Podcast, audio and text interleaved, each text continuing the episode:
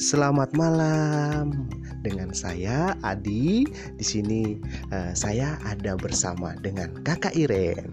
Kakak Iren ini adalah uh, pendiri sekaligus founder dari Green Malukas.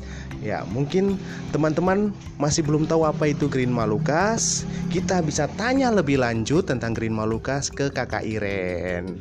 Tapi sebelum masuk dari uh, dari itu, kita punya uh, sebuah tagline. Tagline-nya itu bunyinya seperti ini. Green Malukas.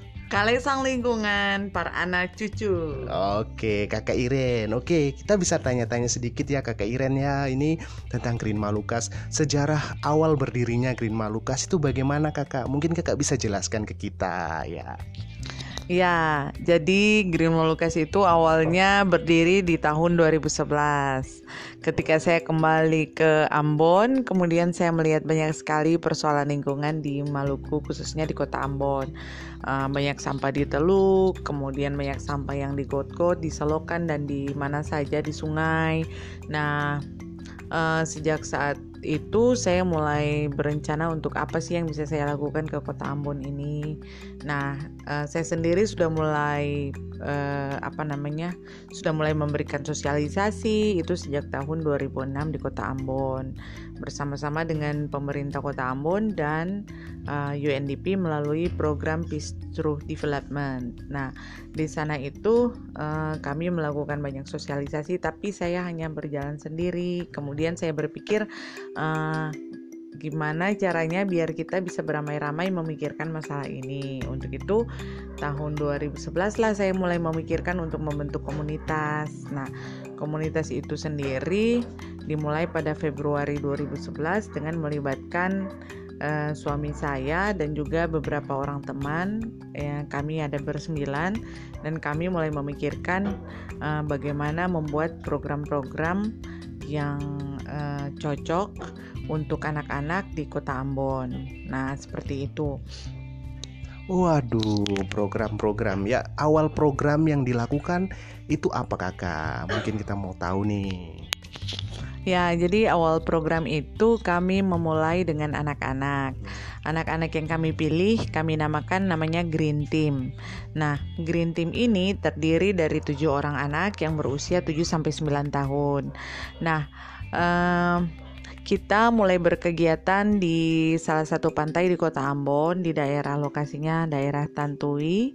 Waktu itu ada yang namanya pasar ikan higienis di belakang itu benar-benar nggak tersentuh sama orang-orang. Nah kami mulai mengadakan kegiatan awal di situ melibatkan anak-anak e, bertuju itu dan kami benar-benar swadaya dari awalnya. Nah uh, rencana kegiatan bersama anak-anak itu didahului dengan kita melakukan games-games dulu ke anak-anak, kemudian memberikan edukasi-edukasi mengenai uh, mengenai lingkungan melalui games-games. Setelah itu uh, anak-anak kami bikin lomba-lomba. Jadi uh, bikin lomba mengumpulkan sampah di pantai. Kemudian setelah itu sampah-sampahnya terkumpul, sudah ada tim kami yang akan mengumpulkannya dan kemudian akan meng, apa namanya mengumpulkannya di lokasi kami di Batu Gajah waktu itu dan kemudian akan dijual uang dari hasil penjualan itu kami gunakan lagi untuk kegiatan-kegiatan kami selanjutnya seperti itu Kak Adi. Waduh itu baik sekali. Lalu Kak mungkin tantangan apalagi nih sama anak-anak kecil ini tantangan uh, awalnya itu apa kak? Kita mungkin mau tahu gitu tantangan yang dihadapi Green Malukas apalagi nih uh, sama-sama dengan anak kecil ya kak ya. Mungkin uh, bagaimana tantangannya? Kita mau tahu juga nih. Oh ya bicara mengenai tantangan kami itu sebenarnya awalnya karena kami swadaya dan bisa dibayangkan ya tujuh anak itu kami nggak ada kan transportasi. Kemudian kami juga uh, membawa mereka satu persatu sampai di sana. Terus sampai di sana juga kami berkegiatan dengan mereka dengan mereka. Kemudian mereka kan nggak sendiri. Ada juga adiknya ada juga uh, orang tuanya yang nganter. Dan itu mereka juga kan pasti butuh apa ya nggak mungkin lah ya mereka berkegiatan terus mereka pulang kayak gitu. Jadi biasanya kami juga ngasih konsumsi. Nah awal-awal sih uh, karena kami swadaya jadi rasanya agak berat. Kemudian itu uh, tantangan yang berikut uh, masalah sampah di kota Ambon nggak ada yang perhatikan nggak ada yang maksudnya, maksudnya belum seramai sekarang belum seramai tahun ini. Nah kalau misalnya dulu itu kami bergerak sendiri benar-benar sendiri. Jadi nggak ada nggak bisa ngajak siapa pun. Jadi kami hanya bersembilan itu yang tergerak untuk membuat uh, kegiatan-kegiatan dengan anak-anak. Seperti itu Kak Adi. Lalu ketujuh anak ini uh, setelah apa diberikan uh, kegiatan itu diberi materi apakah sudah ada uh, progres untuk mungkin uh, lebih uh, care terhadap lingkungan kak Oh iya, jadi ada salah satu anak namanya Felicia. Uh, saya pengen cerita Felicia ini anak uh, an uh, kebetulan tetangga saya. Nah Felicia ini setelah sesehari setelah dia mengikuti kegiatan kami, mamanya tuh datang ke rumah, terus uh, nyariin saya kan aduh Iren gimana nih anak saya? Aduh saya pikir aduh ada apa lagi nih sama anaknya? Ada apa? Mungkin ada masalah atau apa? Terus aduh kenapa? Terus katanya aduh terima kasih banyak ya. Aduh soalnya anak saya tuh pas bangunnya selalu siang. Tapi setelah ngikut kegiatan Green Molukas kemarin bangunnya pagi sekali kemudian dia langsung pakai topi. Oh iya ke di awal kegiatan kami ngasih mereka topi. Topi itu kebetulan dari Greenpeace UK dari United Kingdom gitu. Nah terus mereka dikasih topi. Kebetulan ada rekan kami di Belanda yang punya jaringan ke Greenpeace gitu. Terus akhirnya kita dikasih topi buat ngasih semangat ke anak-anak. Dan mereka bangga sekali pakai topi dari uh, Greenpeace itu nah Nah terus si Ica itu Felicia itu terus pas bangun langsung pakai topi itu dan kemudian langsung membantu mamanya membersihkan rumah, mencabut uh, rumput-rumput di halaman, kemudian mengajarin adik-adiknya nggak boleh buang sampah sembarangan. Bukan hanya itu, bertuju itu juga menunjukkan uh, perbedaan yang nyata setelah mengikuti kegiatan-kegiatan bersama Germo Lukas Kak Adi. Ya. Waduh, luar biasa itu Kak ya. Hmm, setelah itu uh, respon orang tua yang lainnya seperti apa kak? Kan itu tadi Felicia. Kita juga mau dengar sih respon orang tua lainnya gitu. Apa ada yang komplain atau ada malah mendukung gitu kak? Mungkin kita mau dengar ceritanya nih kak Ya, jadi kegiatan awal itu eh, setelah kami kembali ternyata anak-anaknya pada nanya, "Kapan lagi Kak Iren? Kapan lagi Kak Iren?" Terus saya tanya sama orang tuanya, "Iya, kapan lagi nih diadain lagi?" Nah, terus sebulan kemudian kami ngadain lagi kegiatan di sungai. Kami trekking ke sungai, kemudian kami ngasih edukasi ke anak-anak di sungai.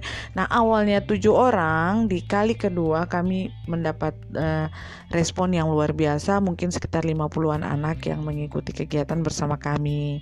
Dan itu juga melibatkan orang tuanya mereka. Kemudian ada anak-anak yang juga mengajak guru-gurunya. Jadinya ramai sekali waktu di awal-awal itu. Kemudian kami trekking ke sungai ke salah satu sumber air minum di kota Ambon. Kemudian ngelihat banyak sampah di situ dikasih edukasi juga. Kemudian anak-anak jadi pada ngerti oh ternyata uh, sumber air minum kita juga harus bebas dari sampah dan uh, ternyata ini lokasi uh, supply air minum di kota Ambon seperti itu Kak Adi dan anak-anak benar-benar sangat antusias dan mereka selalu menanyakan kapan lagi ada kegiatan-kegiatan seperti itu. Iya. Oh, itu. Selain anak-anak mungkin kita juga mau cerita respon mau tahu sih respon warga di kota Ambon sih ketika ada ke, apa kegiatan-kegiatan yang seperti itu. Itu responnya gimana kak? Ya, kebetulan uh, waktu itu uh, saya juga didatangi sama Ibu Wakil Wali Kota waktu itu. Terus Ibu Wakil Wali Kota ternyata sangat mengapresiasi kegiatan kami dan beliau atas uh, inisiatif pribadinya pengen sekali bergabung bersama kami untuk mengadakan kegiatan serupa. Nah, waktu itu um, karena kegiatan kami menarik, uh, banyak yang mau terlibat dan banyak yang mau bergabung tapi kami juga masih membatasi uh, anak karena kami juga kewalahan mengat, uh, menangani banyak sekali anak di lapangan kecuali kalau melibat uh, orang tuanya juga dilibatkan. Nah, dan syukur sekali orang-orang tuanya uh, kebanyakan yang menemani sehingga kami juga uh, apa mendapat banyak sekali relawan-relawan uh, dan mendapat uh, banyak anak-anak kecil yang mau bergabung bersama Grimo Lukas. Aduh, berarti responnya bagus ini kak. Lalu relawan-relawan yang itu uh, kakak uh, uh, cara mengordinasinya seperti apa? Sampai ada sampai relawan mau datang itu kak. Mungkin uh, relawan itu datang secara ikhlas itu uh, atas motivasi apa sih kak? Apalagi ini kan sekarang susah sekali cari relawan nih kak. Mungkin kakak bisa cerita. Ya, jadi karena karena awalnya mereka ngelihat hasilnya itu kegiatan kami itu positif, mereka pertama pengen cari pengalaman. Jadi mereka bergabung, kemudian mereka ngelihat aktivitas dan kegiatan-kegiatan kita ternyata menyenangkan karena kami selalu membawa kegiatan-kegiatan itu sefun mungkin. Nah, akhirnya mereka pada mau bergabung dan pada akhirnya mereka juga apa namanya akhirnya jadi terlibat dengan segala macam kegiatan-kegiatan kami selanjutnya tapi eh, apa di awal-awal itu semangat mereka tinggi sekali dan mereka benar-benar mau eh, sangat senang sih sangat-sangat senang dan sangat ingin terlibat dengan kegiatan-kegiatan kami. Waduh, oke kakak ini uh, waktunya kita agak sedikit terbatas, jadi kita uh, hmm, sampai di sini. Tapi sebelumnya uh, sebelum menutup sesi ini kak, mungkin uh, kita mau nanya nih kak, uh, se selama 2013 itu yang memang konsisten sekali untuk membangun Green Malukas itu ada beberapa orang kak. Kita mau tahu itu siapa-siapa saja sosok-sosok itu kak. Banyak sih, nggak bisa disebutin satu-satu kak. Mereka udah pada nggak ada lagi di sini. Tapi dari awal ketemu, awal membangun yang masih eksis sampai sekarang ya suami saya lah. Tapi kalau teman-teman yang lain masih tetap eksis. Uh, banyak juga yang pada akhirnya memilih untuk melanjutkan pekerjaan di luar Pulau Ambon, tapi mereka tetap support dalam bentuk yang lain. Jadi mereka uh, tetap ada bersama-sama dengan kami di lingkaran kami dan hingga saat ini masih terus mendukung kami.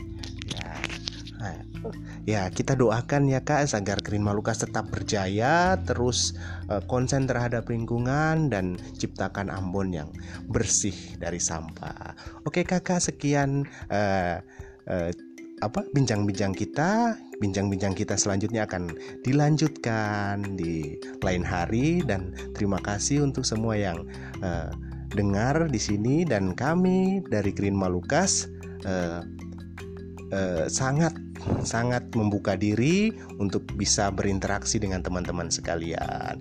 Oke, kalau begitu dadah, bye bye. bye, -bye. Selamat ya, malam. Selamat malam, terima kasih Kak Adi.